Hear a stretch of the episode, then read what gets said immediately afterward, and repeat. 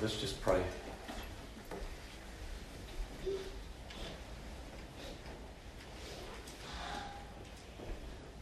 Father, once again we look up to you with a, a deep sense of dependence, deep sense of weakness. Very conscious that the subject for this afternoon is so very, very important. We pray that you would help each one of us gain a, a deep and, and thorough impression of the greatness of the Lord Jesus as our high priest. And to get an impression of the wonderful way that he wants us to associate us with himself in leading us into worship to you, our Father. Help us to appreciate, help us to understand, help us now, after the activities of the afternoon, to, to be settled in our spirits, to be attentive in our minds, and to be receptive in our hearts. We ask for your help now in the name of the Lord Jesus. Amen. Amen. So turn to Hebrews chapter 9.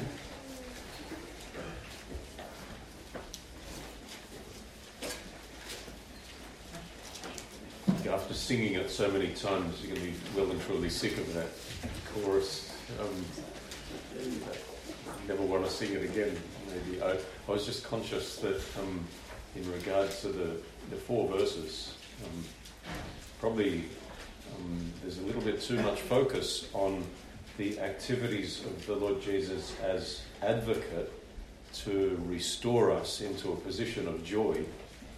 Um, and then suddenly to launch into the fourth verse in association with Christ, worshipping the Father, without a verse in between touching on his priesthood. So um, maybe I have to rewrite that and make another verse. Not that anyone's ever going to sing it again. But, um, so let's read in Hebrews chapter 9, verse 11 and 12. It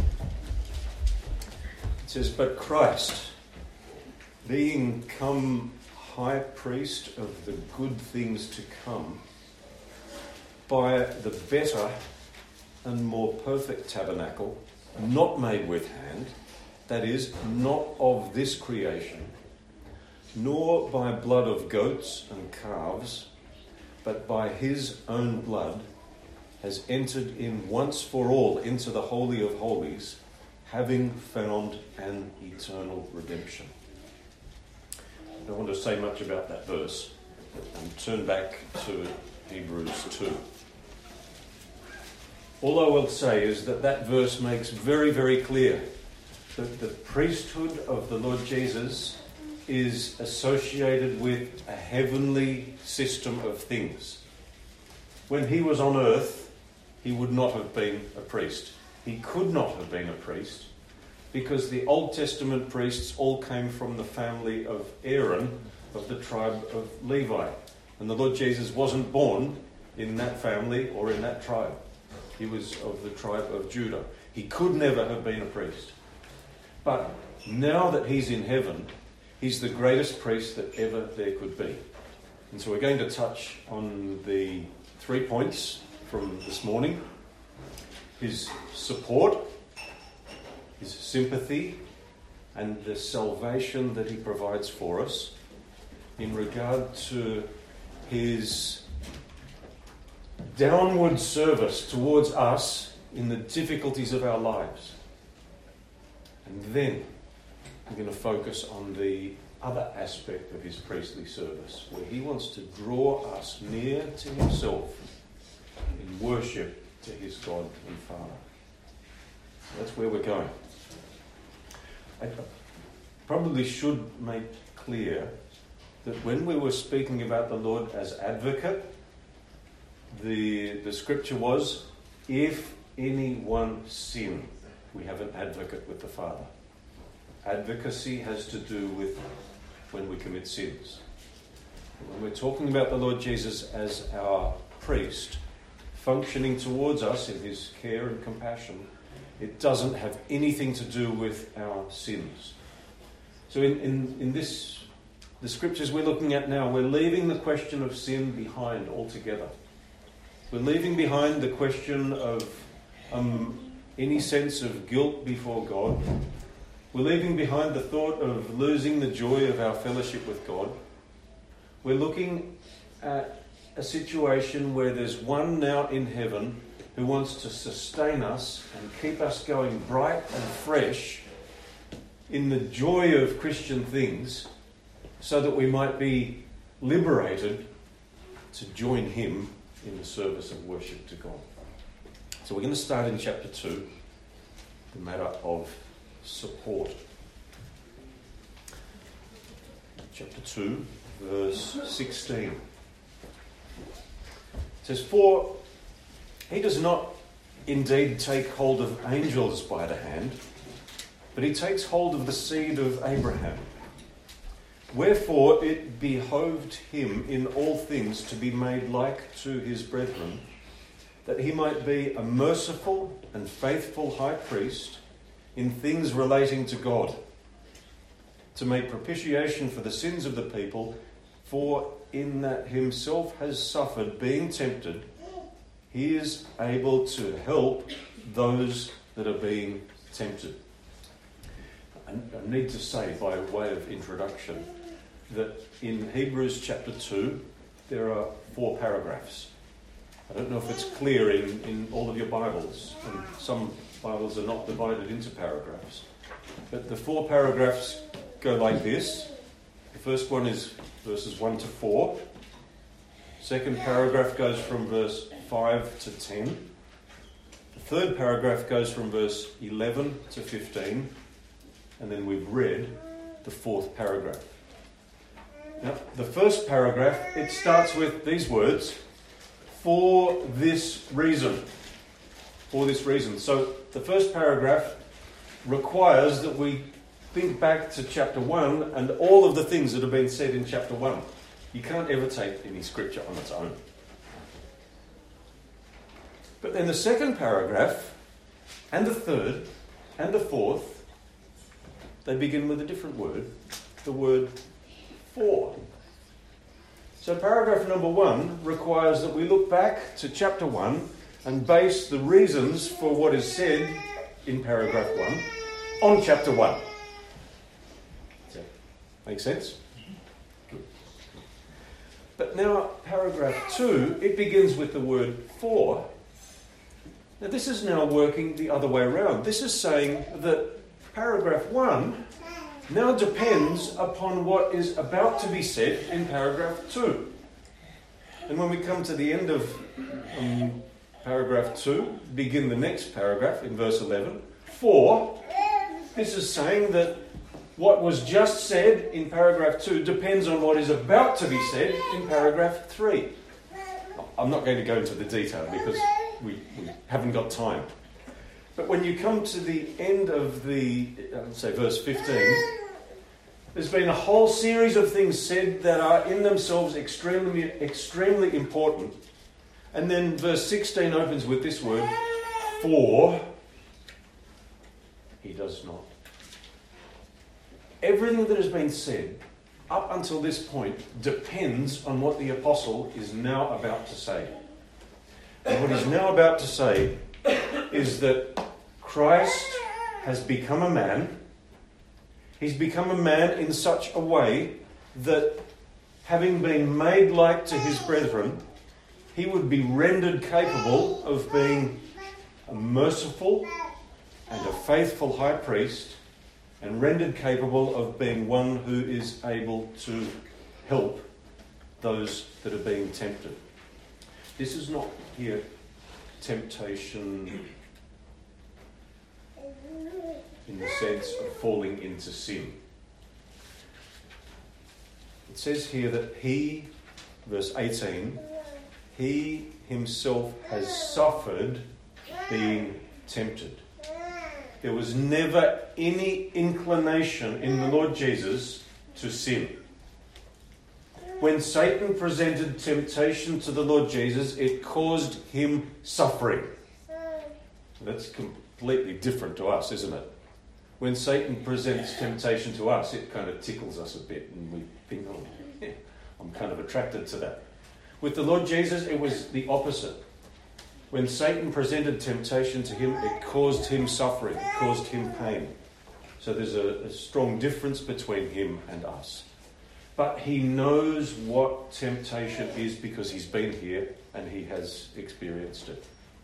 So the three key words here he's a merciful and a faithful high priest, and he's able to help those that are being tempted.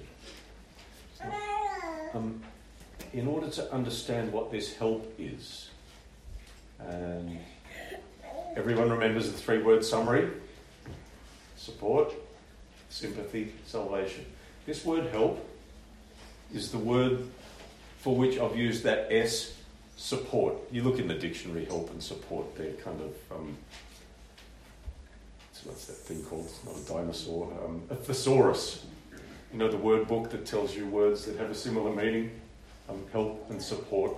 There was an old word in the Old King James Bible that I know some of you use, and that word is succor. Um, it's a word that simply means help, support. Now, to get a feel for this word, we have to go back to the first time it was ever used in the Bible, and that's in the book of Matthew, chapter 15.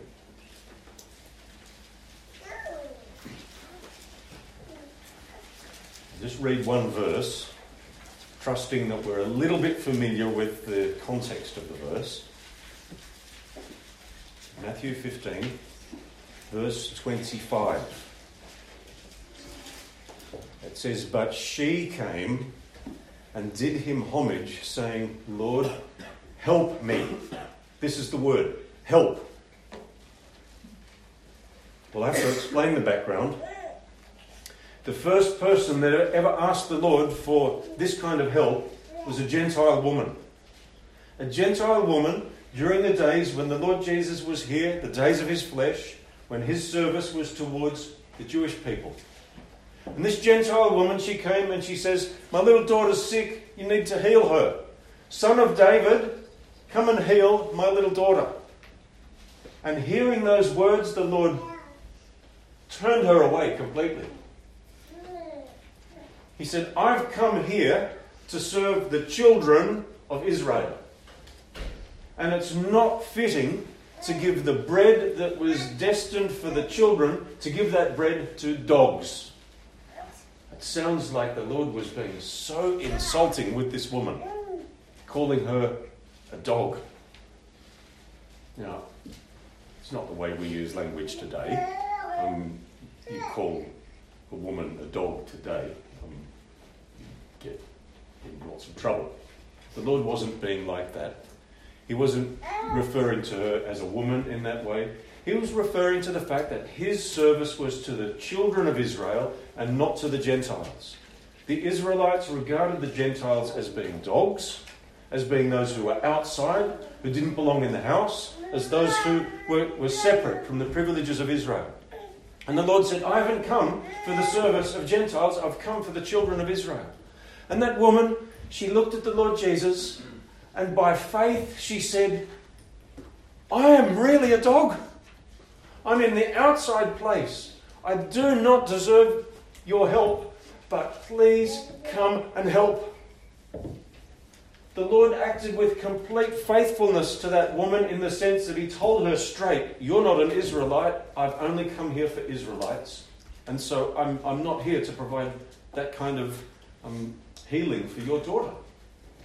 And the woman, in faith towards the Lord Jesus, says, Please come and help. I really am a dog. If crumbs fall off the table when the children are eating, surely the dogs can eat those crumbs, can't they? Wow. And the Lord said, I've never seen such faith. This, this woman, she's a child of Abraham. She has faith. Anyone who has faith is a child of Abraham. And Remember what we read in, in Hebrews there. He doesn't take hold of angels, he takes hold of the seed of Abraham. He acted in complete faithfulness to this woman because he told her straight the way things were. But she responds with faith, And then he, he responds then to that with absolute mercy. Mercy means giving somebody something. Is it right? Um, not giving somebody something they deserve.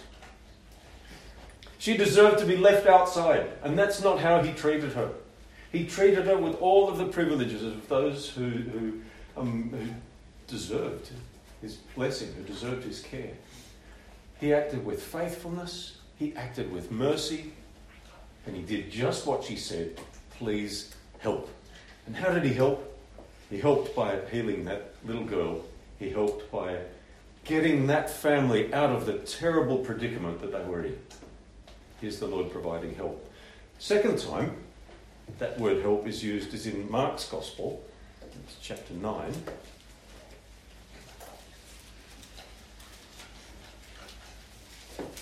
We're going to see exactly these same features.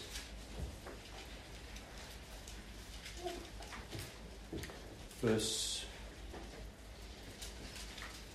yeah, verse 22 there's a father and that father has a boy who's possessed by a demon. And he comes to the Lord and he says in verse 22 um, Often it has cast him both into fire and into waters that it might destroy him. But if thou couldst do anything, be moved with pity on us and help us. The Lord replies to him, um, You know that the word you said, mister, that if you could, if you could is not if I could help. The if you could is if you could believe. The Lord's acting again with faithfulness to that man. He's telling him straight the way things are. The Lord says, There's no doubt in what I can do. The doubt is, Do you believe? And the man, he says, Actually, really, my faith is so weak. Please, and he uses the word again, help my unbelief. Wow, again. The Lord's compassion is drawn out to that man. His mercy is drawn out to that man. The man's cry for help is answered by the Lord, and the Lord answers him by getting that family out of the terrible predicament that they were in. One more reference to help, um, and that's in the book of Acts, chapter 16.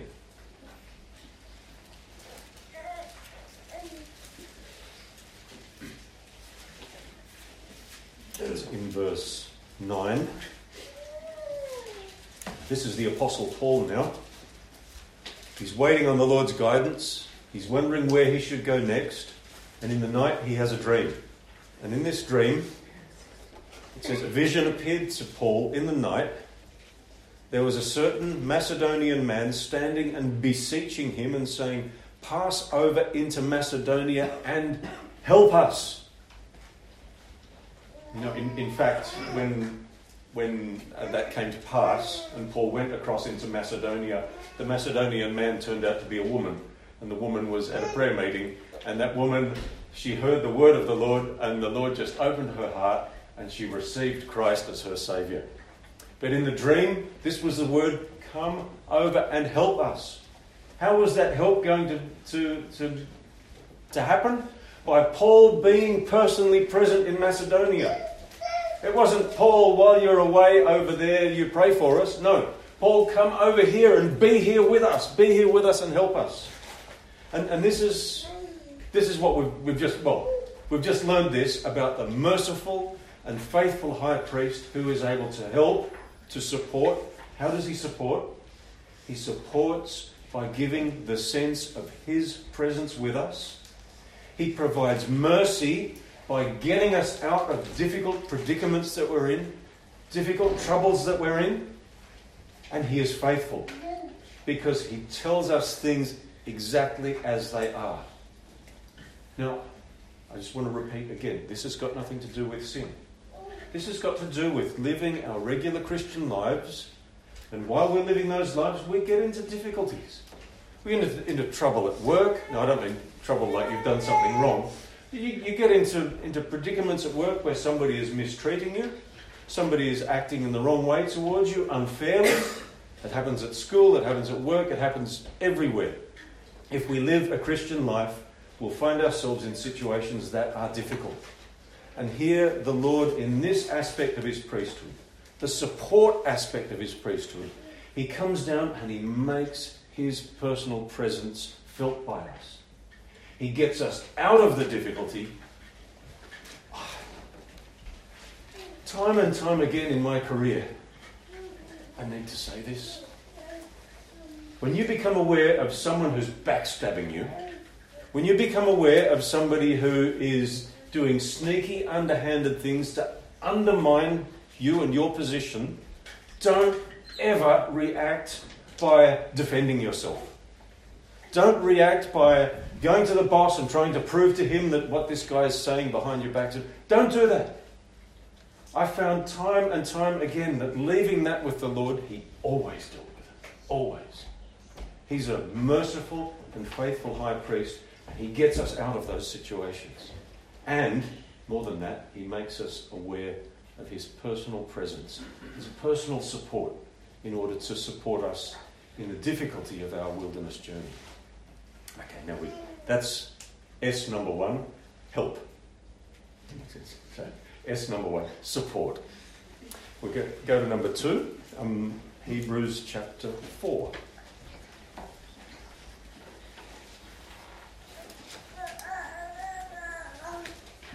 Verse 14. Having therefore a great high priest who has passed through the heavens, Jesus, the Son of God, let us hold fast the confession. For we have not a high priest not able to sympathize with our infirmities, but tempted in all things in like manner, sin apart. Let us approach, therefore, with boldness to the throne of grace, that we may receive mercy and find grace for seasonable help. Here's our second S. It's in verse 18. And it's in one of those sentences that would cause an English teacher to freak out completely. Is that right? Verse, uh, verse 15. Yes. Verse 15. You know, um, did you ever get told by your English teacher, don't use a double negative? Well, Paul says, I don't care about what the English teacher told me. I'm not writing in English, I'm writing in Greek. He says, We do not have a high priest who cannot sympathize with our infirmities. You know what he's saying? He's saying, We have a high priest who can sympathize with our infirmities. But he puts it round the other way so he, he, he makes our antennas go up. It, oh, what are you saying here? He says, We don't have a high priest who cannot sympathize I suppose that's a contrast with some of those high priests who lived during the history of Israel. You think of the last high priests that ever lived in the time of Israel in the Young People's Bible Study in, in Melbourne. We were just talking about those the other day. There should have been one high priest, and somehow there were two. And instead of sympathizing, instead of caring, instead of supporting, they were condemning one who was righteous, the Lord Jesus. We don't have a high priest like that we have a high priest who can sympathize. Now, compared to this word, this other word, help, that begins with S, support, this word sympathize, it's only used one other time in Scripture. Just once. And that's in Hebrews chapter 10. It's verse 34.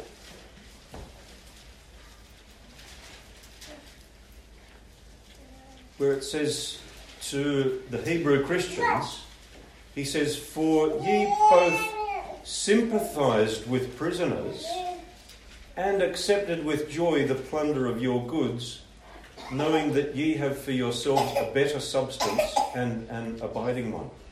He's reminding the Hebrews, he said, You guys, you know, in, in the course of your Christian lives, you've acted in a way which is very, very commendable.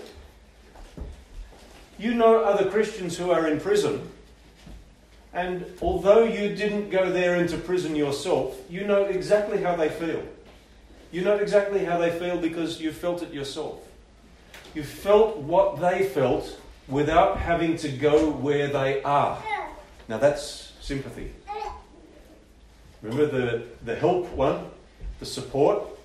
He makes us feel His personal presence with us where we are. But now, this second aspect of His priesthood, He doesn't come to where we are, we go to where He is. It says, verse um, 16, let us approach, therefore, with boldness the throne of grace. When He supports, He comes where we are. When He supports, He is faithful. When He supports, He's merciful. In mercy, He gets us out of our predicament. But we're going up now on an ascending line. Now He's not coming to where we are, we're going to where He is. We're going to the throne of grace, where He is. And here He adds something, not just mercy. He says uh, at the end of verse 16 that we may receive mercy. But He adds something else. He says, and find grace for seasonable help. Mercy and grace. Now, um, I had to double check with Shadi and Mike just then about you know what, what mercy means. Mercy, in a judicial sense, means that we don't get what we deserve. What do we all deserve? We all deserve the eternal flame of hell, every one of us. But God acting in mercy means that because of his love and compassion based on the work of Christ, he says, I'm not going to give you what you deserve. I'm going to rescue you from that. Grace means something different. Grace means God giving to us what we don't deserve. Giving to us a place in glory, giving to us the sorts of things we've been talking about this weekend, giving that to us when naturally we don't deserve it all. That's talking on a judicial sense. I want to talk about mercy and grace now on a practical level. On a practical level, mercy is when the Lord comes along and we're in some kind of difficulty, we're in some kind of predicament, some financial trouble, some health trouble, some other difficulty, and the Lord comes along and He gets us out of the difficulty. That's mercy. The Apostle Paul asked for that. He said, I've got this thorn in the flesh. It's troubling me so badly. And he prayed three times for it. He says, Please take away the thorn in the flesh. I don't know if it was there or there or where, wherever his thorn in the flesh was. And the Lord said to him, I'm not going to take away your thorn in the flesh. My grace is sufficient for you. I'm not going to give you mercy. I'm not going to get you out of the difficult situation. What I am going to do is give you the inner power and strength to be able to live a triumphant Christian life while the difficulty still remains. There, there's a difference between how the Lord acted with that Gentile woman and with that man who had a demon possessed son. He didn't say to them, I'm going to give you the power to be able to continue your lives triumphantly while the problem's still there. He didn't do that then. But now, for us as believers, there, there really is an advance on mercy. One of the greatest triumphs in this world is to see Christians living lives where they experience the same sorts of difficulties as unbelievers. And yet, while experiencing those difficulties, they're not going through again, Oh, why is me? I'm just, I just can't cope anymore. And why is God so harsh towards me? And it's terrible and life's not worth living. To see Christians who are unhealthy, see Christians who are struggling financially, to see Christians who are in refugee camps, to see Christians who are in all kinds of difficult situations, joyful, triumphant. I don't hesitate to mention this. Many of us will remember a young sister from Melbourne, Renee, who died of cancer. Much too young in the world's eyes. And in the last months of her illness, her faith and her power spiritually shone so brightly that everyone who came into contact with her during those times was just astounded. And that, that's grace. That's the Lord giving power to triumph while still leaving the difficulty there. That's the work of our great high priest. This is not Him coming down to where we are and getting us out of trouble. This is us going to where He is and Him providing us the power to be sustained and maintained in Christian joy while the difficulty is still there. That's wonderful. Now, I have to keep moving to chapter 7. So we've had support, sympathy, and in chapter 7 we come to salvation. Verse 23 says, um, There've been many priests on account of being hindered from continuing by death.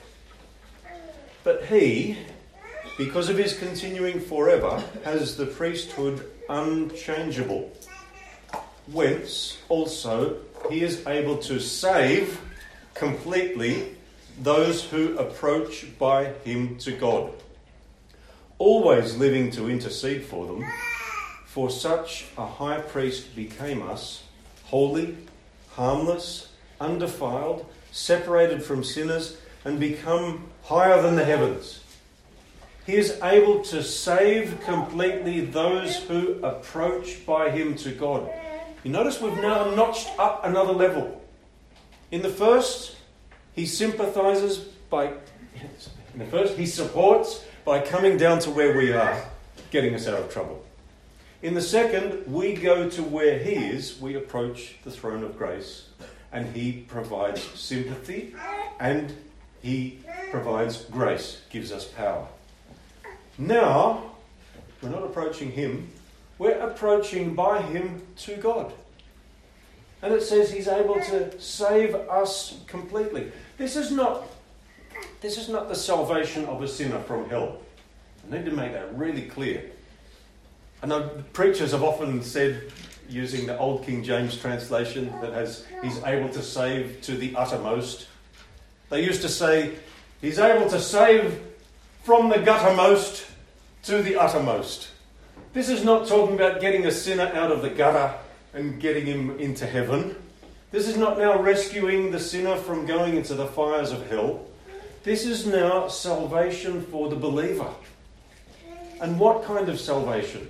a kind of salvation that's the next level in advancement up from receiving grace. In receiving grace, we're still going through the difficulty and we've got power in order to be still joyful and triumphant in our Christian lives. Now it's one notch up further. Now it's we are approaching God by Him.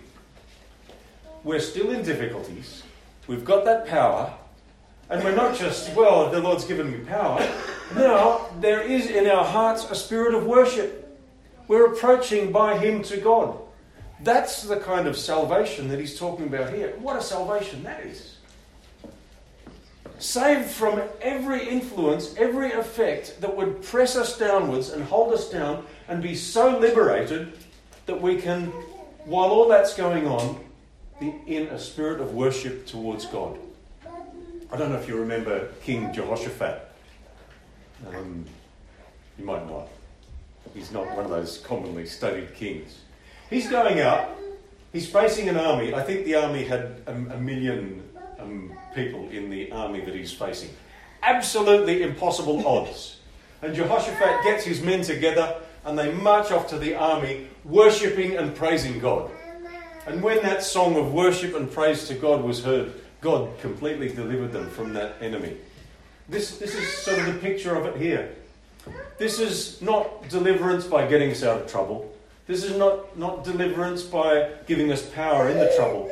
This is deliverance by enabling us to be maintained in a spirit of worship no matter what.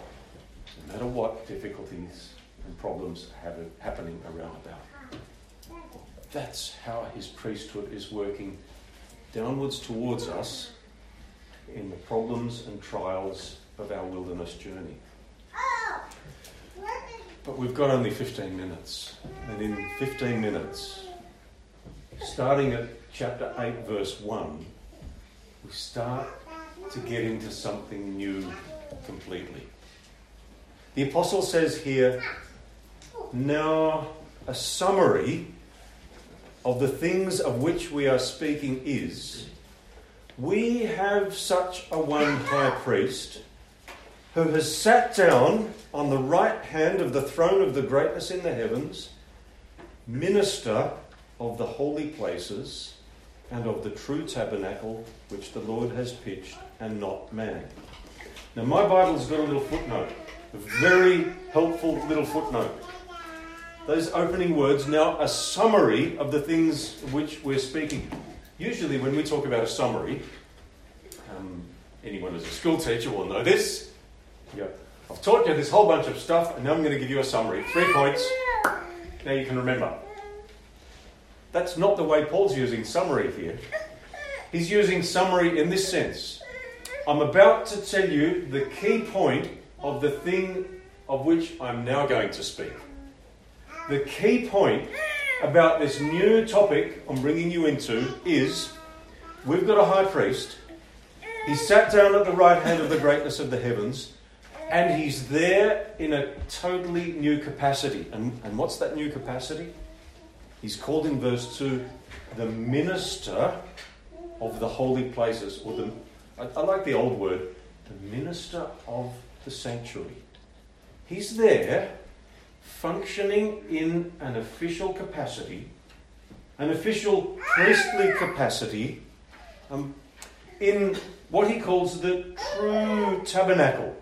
Now, when he talks about the true tabernacle, we've got to be a little bit familiar with the Old Testament, the Old Testament tabernacle. In that, in that structure, there was a system of things where the physical, material priests were to bring physical, material sacrifices and bring physical, material incense and, and other kinds of physical, material gifts.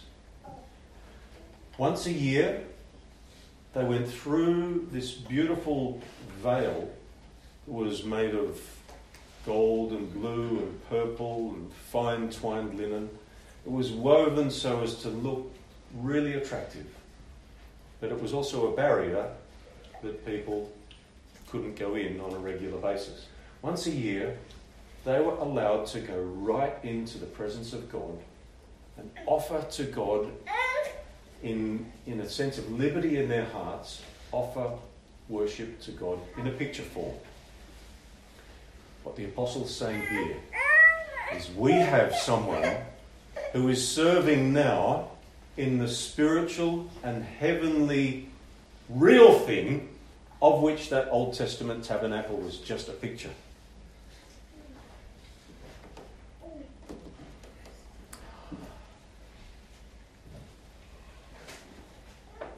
Verse 5. It talks about that tabernacle as a representation and shadow of heavenly things. It talks about it a, a, little further on, that Old Testament tabernacle, as an image of what we have now. Now, read um, in chapter 8, verse 3, about those Old Testament priests. Says, For every high priest is constituting for the offering both of gifts and sacrifices. That's the Old Testament priests. Now he talks about Christ. He says, Whence it is needful that this one also should have something which he may offer. If then indeed he were upon earth, he would not even be a priest, there being those who offer the gifts according to the law. See what he's saying here? If in the Old Testament those priests had to offer gifts and sacrifices, so now also in the new heavenly system of things, this one, whom he has called the minister of the sanctuary, he must have something to offer.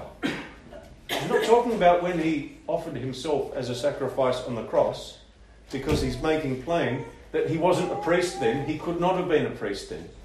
He's talking about the gifts that he offers now. What, what kind of gifts does the Lord Jesus, as minister of the sanctuary, offer to God? I want us all to think about that. And in what way does he do that? How does he do that? In the course of this chapter, the apostle goes on to speak of the new covenant. And when he speaks of the new covenant, he, he speaks of something that God is going to do in the future with the house of Israel and the house of Judah. And he picks out from Old Testament scriptures that speak about the new covenant, he picks out just a couple of points. He excludes all of the points that are physical and material and relate to Israel as a people and as a nation and as a land where they live and relate to them being supreme above the Gentiles and relate to them again and getting victory over their enemies. He, he leaves out all of those things connected with the new covenant. And he only picks on a couple of things. And the things that he picks on, um, we better just read some of those. It's towards the end of the chapter. Um, the first, in verse 10, he says, I'm going to put my laws in their mind and will write them also upon their hearts. There's going to be a deep internal knowledge of the Word of God and the standards of God. The second thing, also in verse 10, I will be to them for God, and they shall be to me for people. We'll have not only an intimate knowledge of the standards of God, we'll have an intimate knowledge of God Himself. And the third thing, verse 11, they shall not teach each his fellow citizen and each his brother, saying, Know the Lord, because they shall know me in themselves, from the little one even to the greatest. A deep personal knowledge of God. And then the last thing, verse 12, their sins and their lawlessnesses I will never remember anymore. He speaks here about the new covenant. I don't know if anyone else has ever wondered why, on a Sunday morning, when we come together to remember the Lord Jesus in the breaking of bread, why it was that the Lord Jesus, when he, he left to his people this privileged thing to do, why it was that he said to them, when he gave them the cup, this cup is the new covenant in my blood. Have you ever wondered why that is? Because, I have to say this, why did the Lord Jesus ask us to remember him in the breaking of bread? Was it so that we don't forget him? I think that's nonsense. That's just silly, isn't it? Saying, oh, well, just in case you might forget, we'll come together and remember sometimes. We don't, we don't forget the Lord Jesus. If we're living a, living a Christian life, we speak to Him every day. That's not why He asked us to remember Him. Why did He say, Remember me? And why did He not say, Worship me? I think the answer to that is fairly plain. Because if He said, Come together and worship me, you know what we'd do? We'd come together and we'd say, Lord, we worship you. Whoops, we do that sometimes, don't we? But he didn't say that. He said, Remember me. And why did he do that?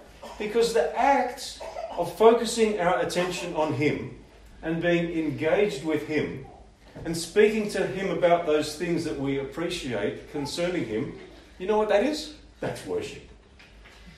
So the Lord doesn't put the cart before the horse. To say worship me, that's putting the cart before the horse. And what we end up doing is just using terms and phrases and words. But He wants something in substance from our hearts. That is, we get totally occupied with Him, focused on Him. And that focus is worship. But let's not stop there. Why did He want us to come together and remember Him? Why does He want to be in the midst of an assembled company who appreciate him. What does he want to do when he's there? This is exactly what we're reading about now. Exactly what we're reading about. Just flick back. He, he gives a big hint about this back in Hebrews chapter 2.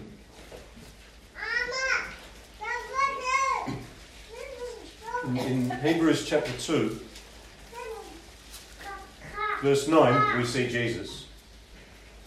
Verse 9, we see him as a suffering, lowly man. Verse 9, we see him now crowned with glory and honour.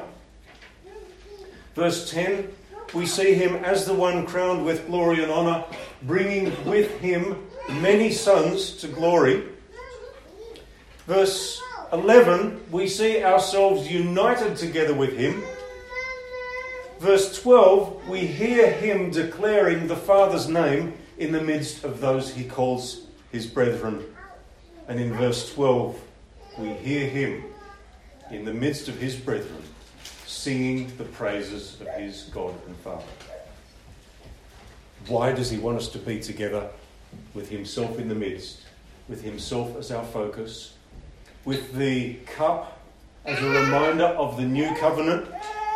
Because with all of those things having come before us, and the sense of liberty we have in our hearts and spirits as a result of being engaged with that kind of occupation, he wants us to be free to join with him, him who is the minister of the sanctuary, to join with him in the worship of his God and Father. That's what he wants. So let's just track back. These glories of the Lord at God's right hand. He wants to have us near Him. He wants us to be joyful. He wants to have us with Him. And He wants to be in our midst as the one leading our worship to His God and Father. He has connected us with Himself in a wonderful way. Welcome. Were you early or late? Uh, uh, a little bit early for the next meeting. Yeah. Okay. Come, come in, sit down.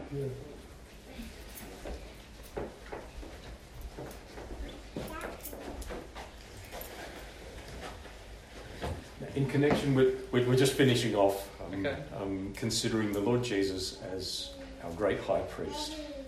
Good. I just want to finish off now um, with one more reference in Hebrews chapter 10.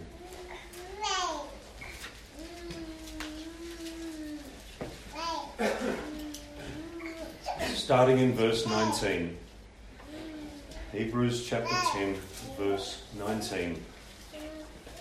It says, Having therefore, brethren, boldness for entering into the Holy of Holies by the blood of Jesus, the new and living way which he has dedicated for us through the veil, that is, his flesh, and having a great priest over the house of God, let us approach with a true heart, in full assurance of faith, sprinkled as to our hearts from a wicked conscience, and washed as to our body with pure water.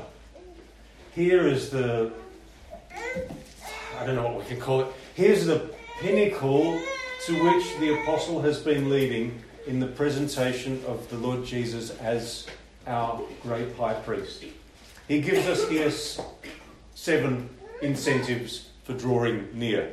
The first one, he says, by the blood of Jesus. A new way. A completely new way for drawing near into the presence of God was the blood of Jesus. In the Old Testament, they had sacrifices, they had offerings, and they found they actually couldn't draw near. They had to stand away back. But now, the sacrificial work of the Lord Jesus on the cross, by the blood of Jesus, he says, here's the first incentive for drawing near the finished sacrificial work of Christ. We can go into the presence of God. The second reason, he says it's not just a new way, it's a living way. And what's the living way? He says it's the veil, the flesh of the Lord Jesus. Now, um, I only have a couple of minutes left. I want to be really plain because many have not heard this. When they read about the veil here, most people, their minds immediately go to what happened in the temple at Jerusalem when the Lord Jesus died. This veil here is not the veil of the temple at Jerusalem. This veil is figured by exactly what the entire book of Hebrews is talking about the veil of the tabernacle. And that veil was never torn from top to bottom. That veil was always intended to be a picture of what exists now in the heavenly system of things. And in that heavenly system of things, what's there? There's a living man. A man who, in all the glory of his humanity, glorified by God, is that same Jesus that we learn about who lived here in this world. And that living, glorious man, he says to us, Because I'm here, because I'm here in, in, in the presence of God, you also can come here. Wonderful thing. Sacrifice of Christ, the present glory of Christ, and then um, the next thing he says, we also have a great priest over the house of God. We can enter into the presence of God knowing that it's the Lord Jesus as our great priest who wants to lead us in worship there. He wants to worship God.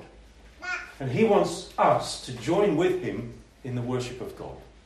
Are, these not three just they're mind-blowing incentives for drawing near into the presence of God for worship. Now, we've run out of time. I'm not going to speak about the next four in any detail.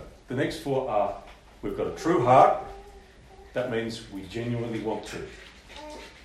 The next, we have full assurance of faith. That means I definitely, certainly know Christ as my Saviour. I'm not troubled about doubts and fears, thinking, oh, am I saved or not? Am I going to heaven or not? Do I know God or not? Am I. No, I have full assurance of faith. The third thing, sprinkled as to our hearts from a wicked conscience. I am one who has seen the sacrificial work of the Lord Jesus on the cross, and I know that that work was for me. When he shed his blood on the cross of Calvary, it was so that my filthy, sinful heart might be completely cleansed before God. And then the fourth thing, washed as to our body with pure water. That's a reference to what we had last night, that we've been born again. Born again by the Holy Spirit. We don't need to be born again, again, and again, and again. Only once. Um, the Lord Jesus said that to Peter. The one who's been washed doesn't need to wash all over again, he just needs to wash his feet.